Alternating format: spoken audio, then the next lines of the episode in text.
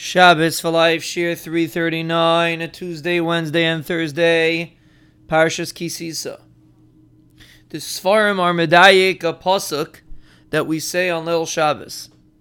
Vishamru b'nei Yisrael es ha-Shabbos, lasois es ha-Shabbos. Klal Yisrael should guard the Shabbos, la'asois es ha-Shabbos. To create, to make, to finish Shabbos. Lasais is really a lashon of finishing. So, how exactly does Klal Yisrael finish or create or enhance the Kedushas Shabbos? Seemingly, Shabbos is something that the Rabbeinu Shalom put into the world. From Sheshis and Mebrashis, we have the concept of Shabbos. How exactly do we enhance the Shabbos? And the answer lies in the beginning of the Pasuk. Vishamru b'nei Yisrael es. Simply put, Vishamru b'nei Yisrael es means the Yisrael should guard Shabbos. They should make sure they're not over, they're not machal Shabbos. It's sur.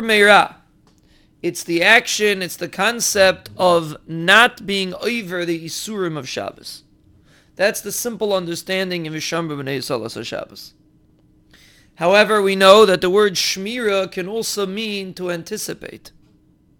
Like the pasuk says by Yaakov Avinu, when Yosef said over the dreams, the pasuk says va'aviv shamar es hadavar. Yaakov Avinu guarded it, meaning he anticipated, he waited for the chaloim to be fulfilled.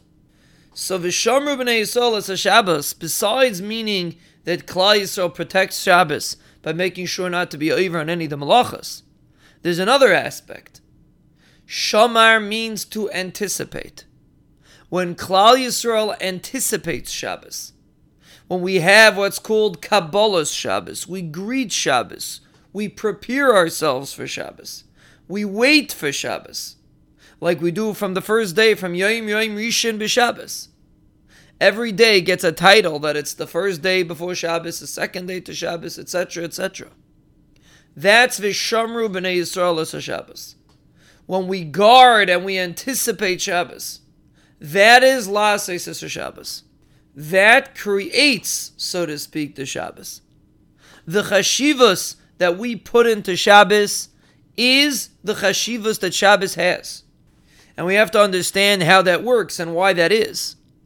But this is what the Pasuk seems to be saying. Shabbos is the only time that we find the Inyan of Kabbalas Shabbos. In order to prepare yourself for Shabbos. But Yom Tov, we don't find such a concept. The reason is Vishamru b'nei Yisrael Shabbos. To create this anticipation. And that subsequently is La'ases Shabbos.